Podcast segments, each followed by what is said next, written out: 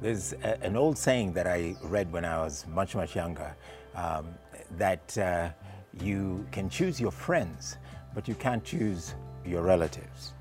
And if that is the case, you need to find a way to live with them and to get along uh, for the duration of your life. You can choose your friends, but you can't choose your relatives. Let's look at that in a little bit more detail as we spend time together on CITAM Church Online today. My name is Reverend Kwame Rubadiri.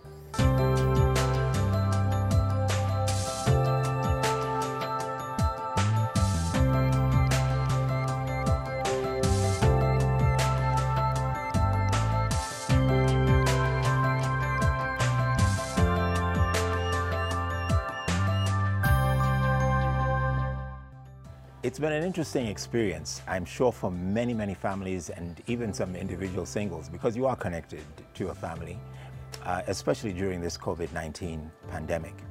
The pandemic has forced us uh, not only to stop what we're doing, but to uh, be in a lockdown situation where we have to connect with members of our family and uh, we need to find out how to get along with one another and how to work together. If you have a wonderful, loving relationship with your family, it's been an enriching time. It's been a good time. And I think one of the most practical things that we should learn from this experience is what we are passing on to one another, because this is a generational experience. If you have uh, members of your family who are in their teens or even small children, it's a great time of reconnection. One of the things we've discovered uh, at Christ is the Answer Ministries uh, here in Kenya is that in our small groups, uh, as our small groups meet virtually, uh, they have to find an opportunity to be creative in engaging their own children, um, teenagers and younger, in a practical way to be part of that whole virtual uh, experience of growing together in Christ. It's a new way of seeing and experiencing discipleship, which is what Jesus asked us to do before he left this earth. Something very interesting that I came across as I was contemplating this whole experience how can we make the best of where we are and what we're going through to grow as believers and to grow closer to one another? And I found in the second letter of Timothy, uh, uh, written by Paul to Timothy in the New Testament, in chapter 1, an interesting sequence of events that leads us to become the kind of indi- individuals that God wants us to be within our families and through the generational network that God has given to us. 2 Timothy is considered to be the last letter that Paul wrote. It was written to his son in the ministry, Timothy, who uh, was going to go on and, in fact, had already begun to serve as the senior pastor of one of the largest church plants in Paul's ministry, the church in Ephesus. And Paul was encouraging his protege, he was encouraging his son in the faith, in the things that he should do uh, as he moved on. In fact, uh, I, I, I, like to, to term this series that we're going to be looking at over the next few weeks uh, Lessons from Lockdown. What were Paul's instructions to Timothy during Paul's own lockdown? He was a prisoner in Rome uh, almost towards the end of his life as he wrote this letter of encouragement to Timothy.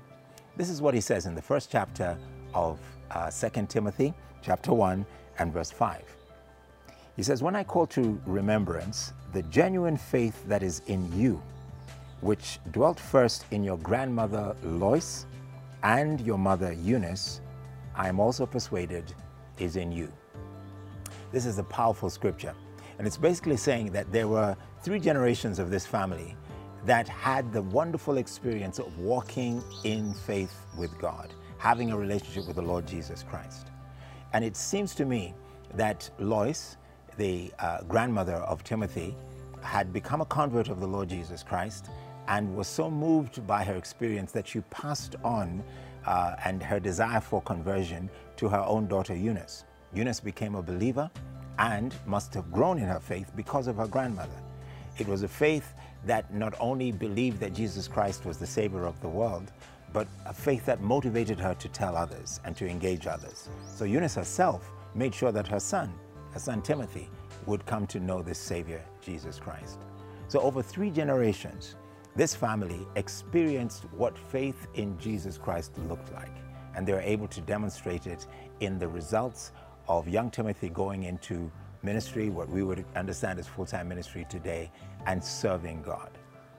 I believe that one of the reasons we've had to go through this extended partial lockdown or lockdown, wherever you be watching me from around the world, is so that as believers, God can help us take stock of what we're passing on to the next generation. We can take stock of how we're helping those who come after us share the same level of faith, if not more, and pass it on to others. God is looking for generational disciple makers. And it is my hope that all of our experiences, all the things that God has taught us and shared with us and allowed us to go through as individuals, we will be careful to pass on to the people who are closest to us. And we're, now we're in a situation where we have to.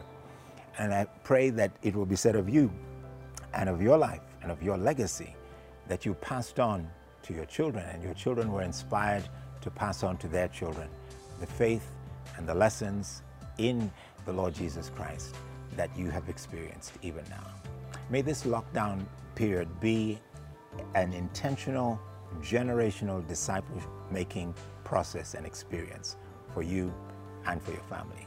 And I'm sure that your grandchildren and great grandchildren will praise you for it, just as I'm sure Timothy was grateful and Paul was grateful for the faith and the discipleship that Timothy's grandmother and mother had shared with him.